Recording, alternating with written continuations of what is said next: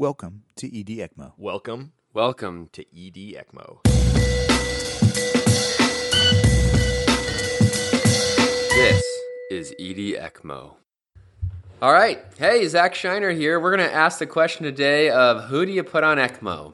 And there's no easy answer to this one.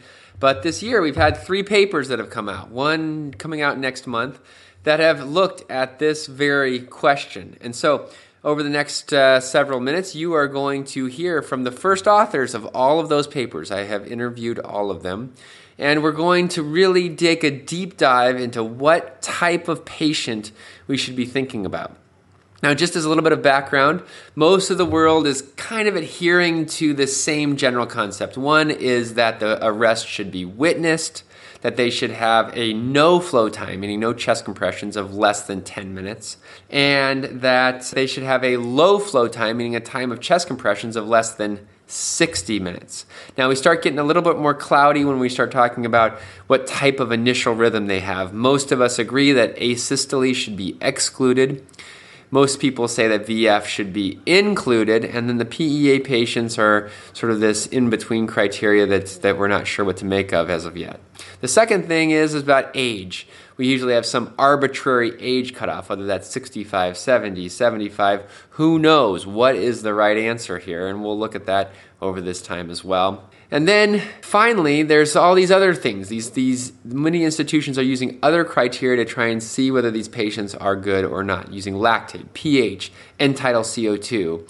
Even some, such as in Paris, where they're using signs of life during chest compressions, meaning they're moving or they're, they're even having pupillary constriction, that this would be a criteria that would trump you into patients that should get ECMO. So we're going to hear from three authors Guillaume Debaty out of France. We're going to hear from Josh Reynolds out of Pittsburgh. And we're going to hear from Nate Haas out of the University of Michigan. Let's jump right in with Guillaume Debaty. Yeah, that's correct. In the French Alps, Grenoble. and, and, you're an emergency physician? Yeah, I'm an emergency physician, uh, the University Hospital of Grenoble. So we're going to talk about prognosticators. And you recently published a meta-analysis in resuscitation that gave a lot of insight into this. And so I was hoping just for you to kind of give us a brief background on, on what do you think are the things that we should be looking for as far as prognosticators in ECMO? As we uh, see in the, in the meta-analysis, there are a few factors that can help and we are, we are not very sure. It's, it's difficult to select the good patient for, for ECMO. So the, the thing that we know for certain, it's uh, that uh, the low flow duration uh, has to be the shorter as possible. That's uh, the, the, the, main point, probably the, the best prognostic factor, actually. And the, the rhythm, of course, VF patients have a better prognosis and and um, it's uh, kind of still controversial that uh, if we should put ECMO on a patient with a non-shockable rhythm. And uh, and the, the, other factor that we found in our, in our study, uh, it's uh, more the at admission hospital, like arterial pH or serum lactate, that can be helpful at admission. But all right, so shockable rhythm, good. Short low flow times, good. We talked about high pH and low lactate. These are good. Yeah, that's, that's okay. correct. Yep. And do we have do you have numbers like should we be is there numbers in our brain that we should be thinking about when we come to pH and lactate saying okay this is a patient that's just um, I'm not even it's a non-starter. Yeah, actually we, we don't have data for that and there is no clear cutoff value for, for, for that value, for that data. I know that some uh, team are putting the lactate at 18 as a, as a limit, but uh, we, we don't really know that, that answer. Probably 18 is very high, so but maybe a lower value can be uh, something better. But actually, we, we don't really know about that. So yeah, this is something that I've struggled with. So Dimitri, right, Yannopoulos does the yeah. 18 as his cutoff, but in your study, right, the the break point was a lot lower than that. It was like about 9.9 in the survivors, and what was it, 13 or something in the non-survivors? Very quickly, but I think it was 15 and uh, but uh, that's uh, the the mean value. Of course, they are they are extreme, and so yeah, we, we don't know what is the, the, the real cutoff value, and we don't we didn't look at that in, in the study. We need to. That's something so, I mean, that can just kind of judging the the the assessment of 18 for a second here because I, I, think this is a really important part of, of this whole discussion is where where are our breakpoints. So Dimitri's saying, you know what, I I just don't want really dead people. Your study suggesting that most of the of the non-survivors are still quite a bit less than 18. Yeah, that's uh, that's correct. It was actually 13.26 in the, the, the, mean value for the lactate in non-survivor. So it's, uh, it's lower than 18, but, uh, but I think Dimitri is correct. You, you, you need to have a, a, higher cutoff to be, uh, to be sure to don't miss a, a, a survival. Before we leave this for a second, let's get to pH. So in pH, what's the number that we're thinking about? It's kind of the same for, for non, non-survivor. It was, uh, six, uh, almost seven for non-survivor in our meta-analysis, but again, it's a mean value, so and we don't know what is. Uh, really can say maybe 6.8, something like that, uh, maybe a cutoff. But uh, again, there is no data actually to support that. And uh, yeah, I I agree with that one. My read on this is that pH we have to know that really low is still survivable. So you know, you get a seven, you get a 6.9. Like these are still values that are survivable. Now, if we start getting a lot lower than that, maybe it will cause you pause. But overall, these are sick people, and so so if you get a you know a pH of seven point one, hey, that's that's game on. That's that's let's do this. And uh, that's also very uh, that's depend of the post resuscitation care that the patient are going to have after uh, after the ECMO. So that's uh, yeah, that's also can play. If we improve our post resuscitation care, uh, maybe a lower value are going to be uh, survivable and Okay, so the next thing we talked about was shockable rhythm, and I think one of the interesting things, this is the benefit of meta-analysis, and we're going to get into the discussion about the, the methodology here in a second, but none of the studies showed overall statistically significant differences in shockable rhythm, but when you pool the data, now you have a statistically significant difference for, for shockable rhythm. Is that right? Yeah, that's, that's correct. That's, uh, that, that was difficult because uh, a lot of study, uh, shockable rhythm, it's, uh, it was the inclusion criteria. So that's, um, there is not much study left for the analysis. But uh, yeah, with the, the study we, we had to do that, uh, it was significant with, for shockable rhythm.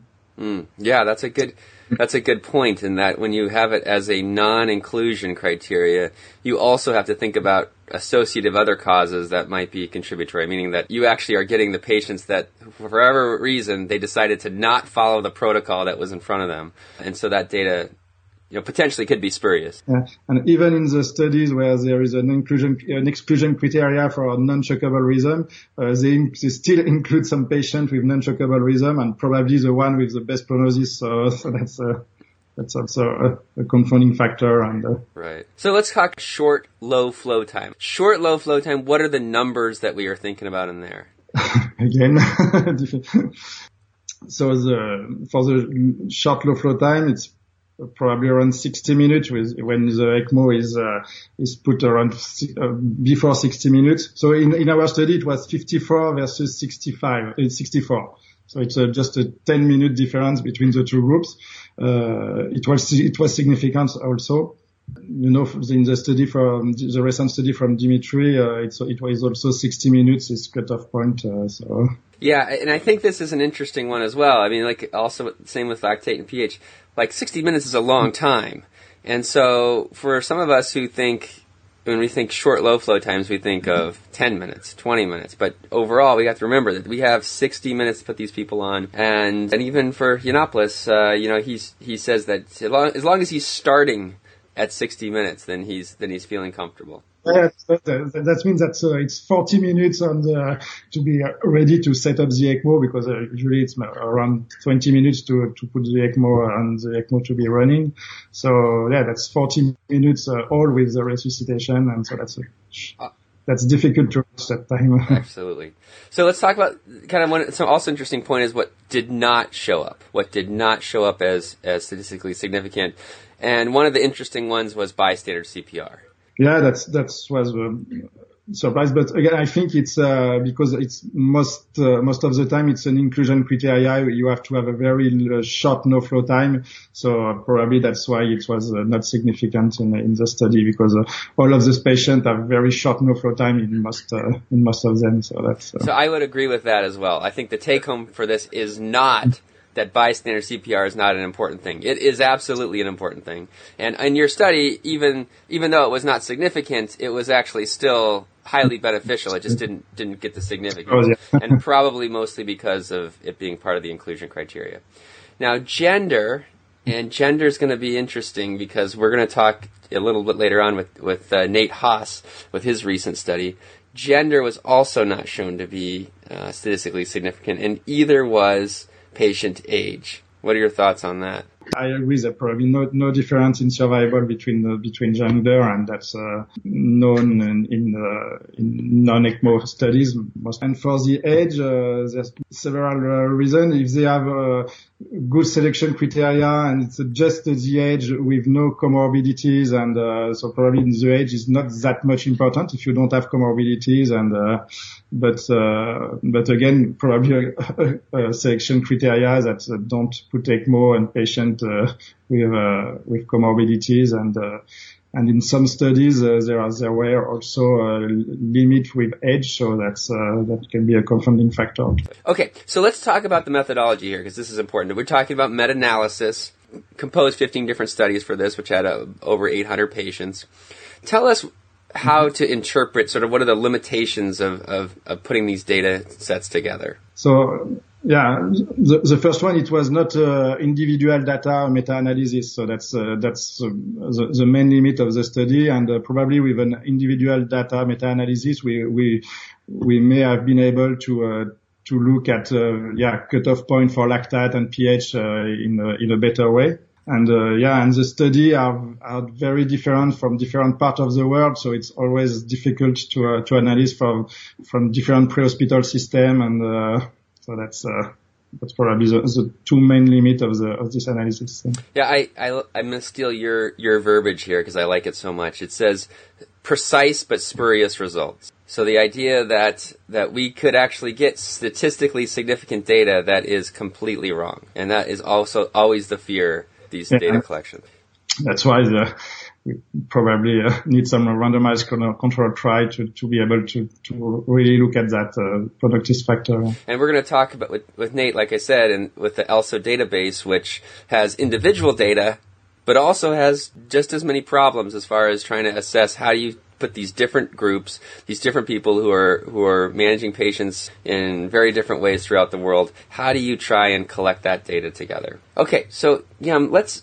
I just want to kind of now get like to the point and say for you in 2017 you have a patient in front of you. How are you using your data to change management? Okay, so uh, yeah, so I think we have some very important prognostic factors that are VF, uh, VFVT patients, uh, refractory VFVT patients.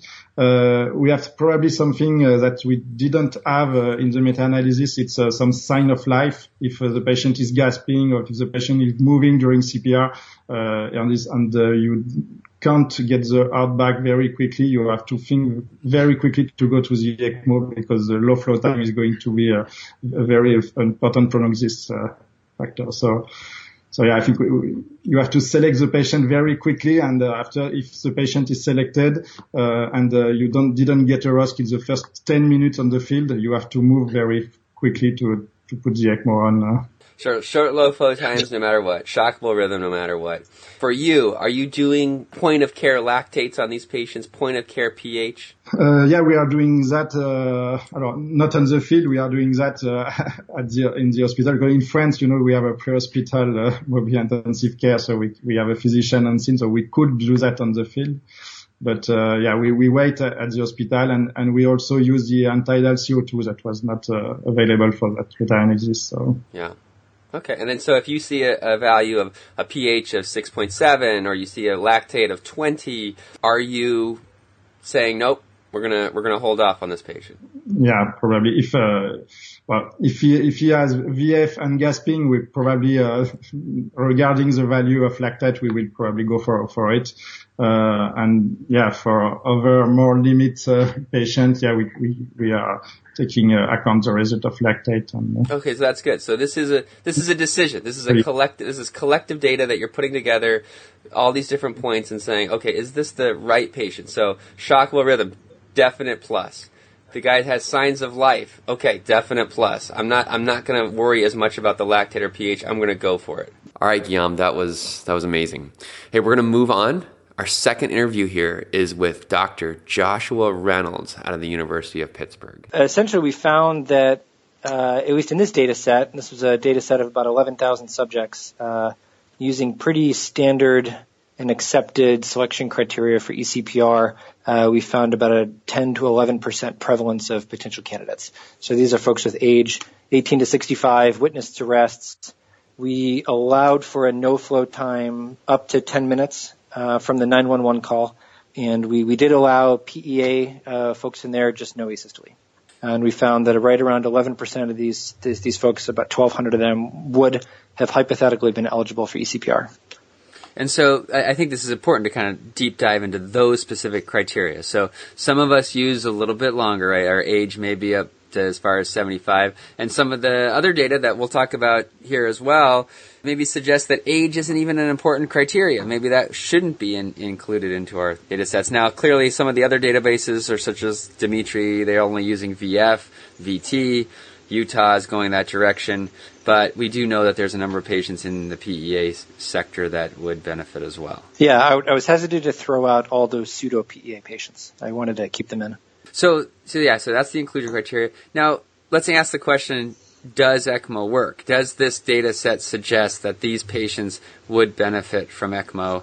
And this is where I think we need to look at your study and compare it to what our worldwide data is. Yeah, so I mean, so that that's the million dollar question. You know, there's plenty of observational evidence that tells us that ECPR is possible. People even survive afterwards, and some people even do well afterwards. The question is whether we're actually conferring benefit or whether the folks we pick for ECPR are so likely to do well anyways. Are, are we just taking cream of the, the cream of the crop? Are we really able to confer that much additional benefit with ECPR over and above just patients that are like more likely to do well on their own regardless? And so th- that's a question I really wanted to get at with this project was looking at essentially the, uh, the, the eligible folks. How do they fare with conventional resuscitation? And what did you think when you got done with this? Do you think that ACL, ECLS works? Yeah, well, I, t- I tell you, my my uh, my personal bias is yes. Uh, I, I tend to be a believer in ECPR, but it's tough. I mean, th- this is why we need a trial. So, you know, we found that you know of folks that met those clinical selection criteria, uh, about 60% of them got ROSC on their own with just conventional resuscitation. Um, but just under 40% survived a hospital discharge, and about 30% survived a hospital discharge with with uh, reasonable um, or favorable uh, functional neurologic recovery, modified Rankin scale zero to three.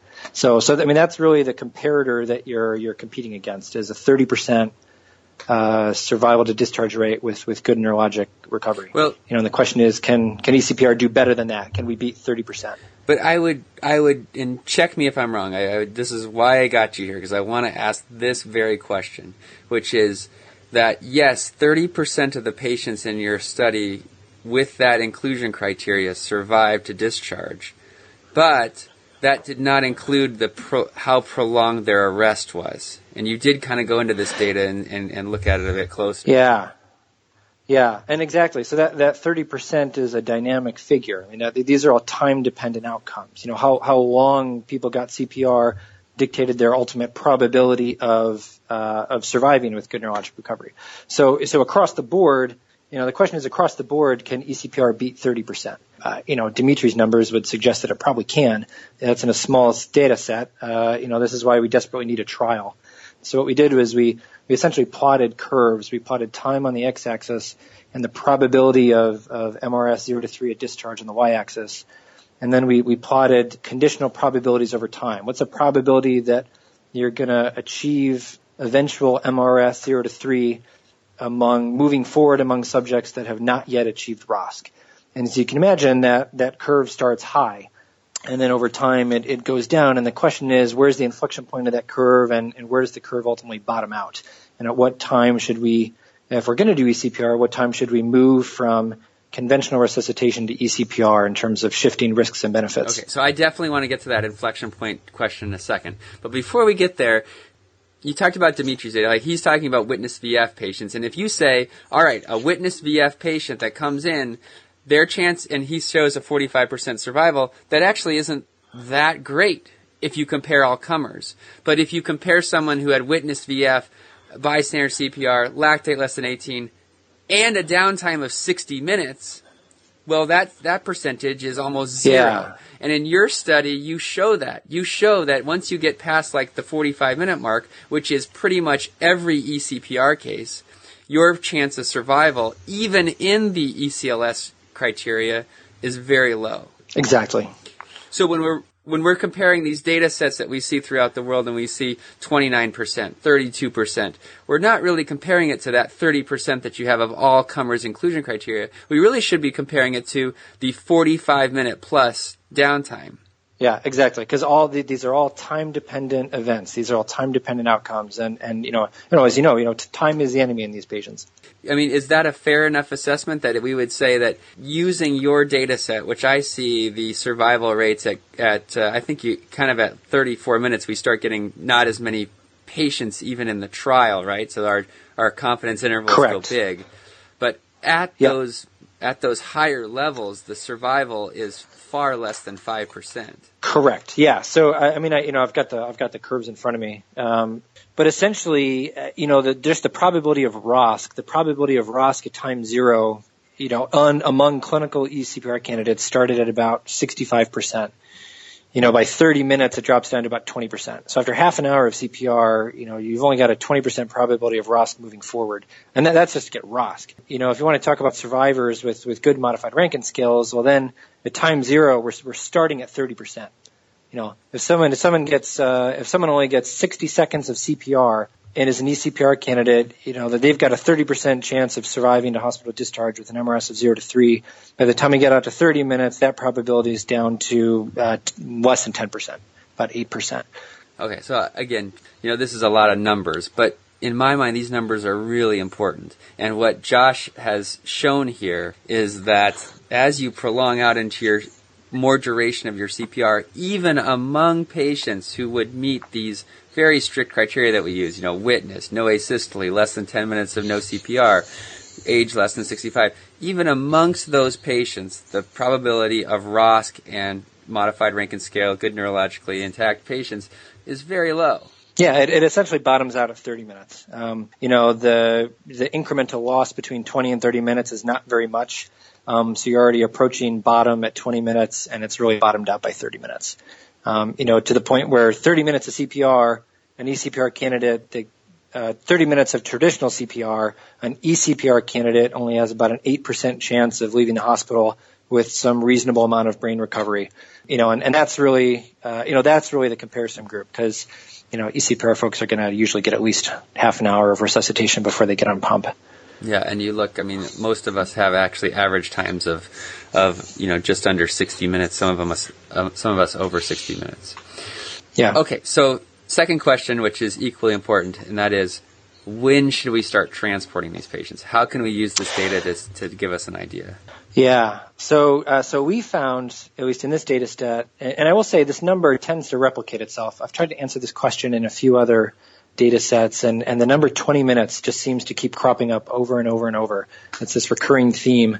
So we found, at least in the prime data set, uh, somewhere between 20, 10 and 20 minutes is a sweet spot. Um, you know, we, we don't want to go too early, at least uh, in a system with hospital-based ECMO, uh, like in the U.S. Obviously, mobile ECMO is a whole different whole different animal. But for hospital-based ECMO, uh, you want to at least stay on scene for 10 minutes because you're going to accrue uh, 50% of your ROSCs in that first 10 minutes for patients that ultimately uh, survive and do well. Um, so it, it behooves you to stay on scene for at least 10 minutes. Um, after 10 minutes, then you're getting into the latter half of ROSC accrual events. Um, and that's where, you know, that's where you open up the potential to switch to plan B and, and transport and go. Past 20 minutes, there's, we, we, at least in these data, did not observe much point in staying on scene past 20 minutes.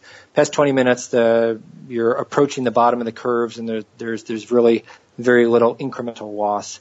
And especially when you start uh, accounting for transport time and uh, procedural cannulation time and going on pump time to make it in that hour, uh, we found the sweet spot was 10 to 20 minutes. I will say we also looked at rhythms. Uh, we looked at the just the shockable folks versus the PEA folks, and we found that for the shockable folks, uh, it's probably better to stay longer. It's probably better to stay for the full 20. For PEA, there's no point in staying past 10.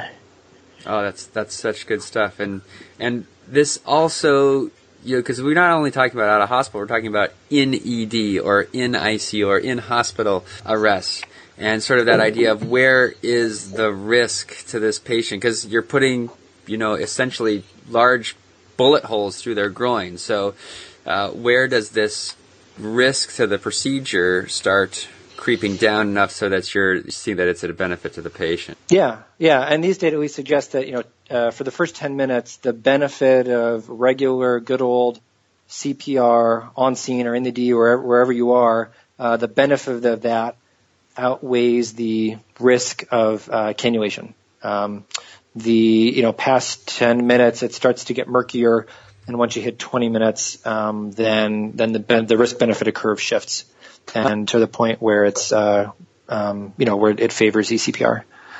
That's great. Yeah, I think I think we have to take this this part of the data with a little bit of a grain of salt, meaning that we do understand that there is potential harm to a patient at the 10 minute mark, at the 15 minute mark, even a little bit at the 20 minute mark, given the fact that we may potentially be having poor quality CPR in the back of a rig than we would be sitting there. And so, does that benefit of eCPR counteract that? And I think I think you're right. I think there's some place right around that uh, 15 minute mark. Yeah, you know, and in a perfect world, these folks are all being transported with mechanical devices and with at least yeah, quality circulation en route.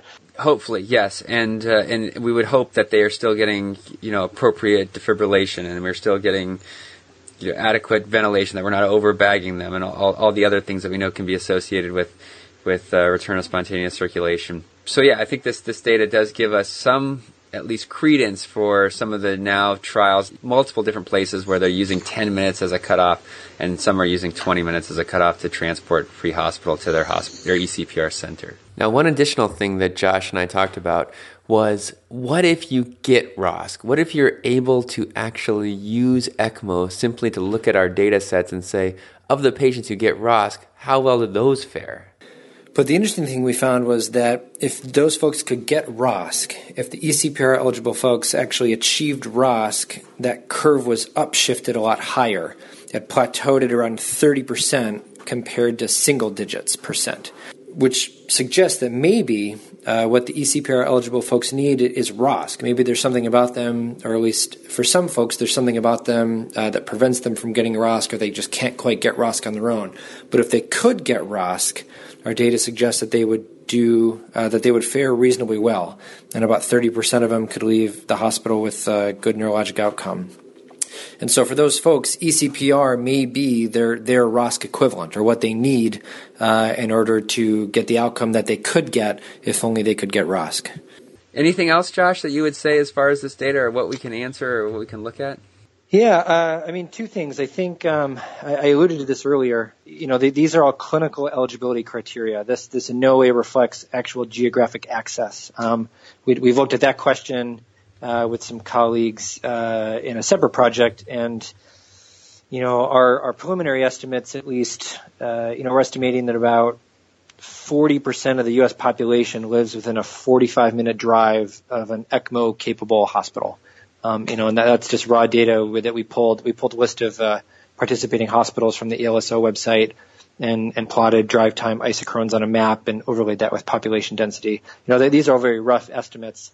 But I mean, with the the next step really, I think, is to is to actually start geocoding arrests, geocode individual cases that you know are ECPR candidates based on clinical selection criteria, and actually figure out you know, how many of them have access to uh, to ECPR and to an ECMO capable hospital. So that's one. I, I think the other thing is, you know, if, if you just if you do some back of the envelope math and you think about how how ECPR might move the needle on overall survival, and I was, you know, if, if we assume if we just round for simplicity, if we assume that about 10% of all arrests are ECPR eligible. If we round down from 11 to 10 percent, then when you do the math, it turns out that for every uh, for every 10 percent absolute increase in survival that ECPR might give us, uh, that translates to a 1 percent absolute increase in survival across the board in all comers. So if there are 350,000 arrests in the country and 10 percent of them are eligible for ECPR, that's 35,000 folks. Say we say we move the needle 20 percent. Say we go from 30% survival to 50% survival. Um, you know, we've just netted an additional 7,000 survivors. Uh, that 7,000 divided by our total arrest number per year, um, it only translates into moving the needle a, a couple percentage points. Um, so, so there's there's about a factor of 10 conversion. For every 10% we move the needle with ECPR, we're going to move the needle about 1% uh, across the board. That that's a very interesting calculation there. So, so yeah, so when you really start asking yourself, you know, is this worth it? Is this financially worth it? Is this worth all the trouble that we're putting into it? We've got to realize that, yeah, even large increases in survival, we're talking about a relatively small group of people, at least with your inclusion criteria. Yeah, but we'll see. You know, in the cardiac arrest world, a two percent, uh, you know, a two percent absolute increase in overall survival is, uh, you know, is a twenty percent relative increase. I mean, if we did that in the cardiac arrest world, there would be ticker tape parades. All right, Josh Reynolds talking about uh, data sets using the ROC PRIMED trial. He showed that survivability, even amongst very good ECMO candidate patients, drops off asymptotically. And when we start talking about these 60 minute of rest times, the survival rate is abysmal, saying, suggesting that the case series data that we have is advantageous. But moving on from Josh, we're going to talk finally with Nate Haas from the University of Michigan. So these are all coming from the single uh, database or registry itself. And so obviously uh, something like a registry or database is going to have some limitations with itself too, with things like compliance of reporting and, uh, you know, all the variables that come with that. But yeah, definitely I think it has an advantage from being from a single registry as a, uh, as opposed to the, you know, piecing together the different trials. All right. So what did you find? So, uh, again, it was a total of 217 patients and we observed an overall survival to hospital discharge rate of 27.6%. And so, as you know, just for comparator, the uh, rate of survival to discharge in the United States for all comers without hospital arrest is about 11%. And so this was associated with 27% just for comparison. But a couple of interesting caveats to that survival to discharge rate. Uh, we observed male gender to be individually predictive of mortality, uh, specifically with an adjusted odds ratio of 2.1. Similarly, increasing uh, weight was associated with mortality, but the odds ratio was about 1.02. But interestingly, uh, we observed age to have no prediction on mortality, and so we observed no statistically significant difference between ages of uh, different groups. And so I think that's one of the most interesting findings is that a lot of uh, the literature currently will have strict inclusion or exclusion criteria for patient selection for ECPR based on age specifically. And so I think our study brings this into question uh, as we observe no difference between uh, age groups, the ECPR. Talking about signal versus noise, and I think actually there may be some signal in this age idea. Tell me about that. Yeah, I think that's one of the most interesting findings. I think one that probably has the most potential to impact practice from, from our study. So we were able to break uh, the patients down by decade of life, but specifically we saw no difference in the rate of survival based on the decade of life you're in. And so for reference, the overall survival rate was 27.6% and patients greater than 70 years old uh, had a survival of 27.8%. And so that, that trend carries across all the way from 18 years old to greater than 70, that there's no difference between these decades of life. And actually, the oldest survivor in the registry that they report on was a patient who was 87 years old. So I think uh, this observation is one that has potential to impact practice, and that you know, like we alluded to earlier, a lot of inclusion and exclusion criteria are using an somewhat arbitrary age definitive cutoff. I think this brings that practice into question of using a definitive age cutoff on including or excluding someone from, you know, this potentially life-saving therapy. Okay, so good points.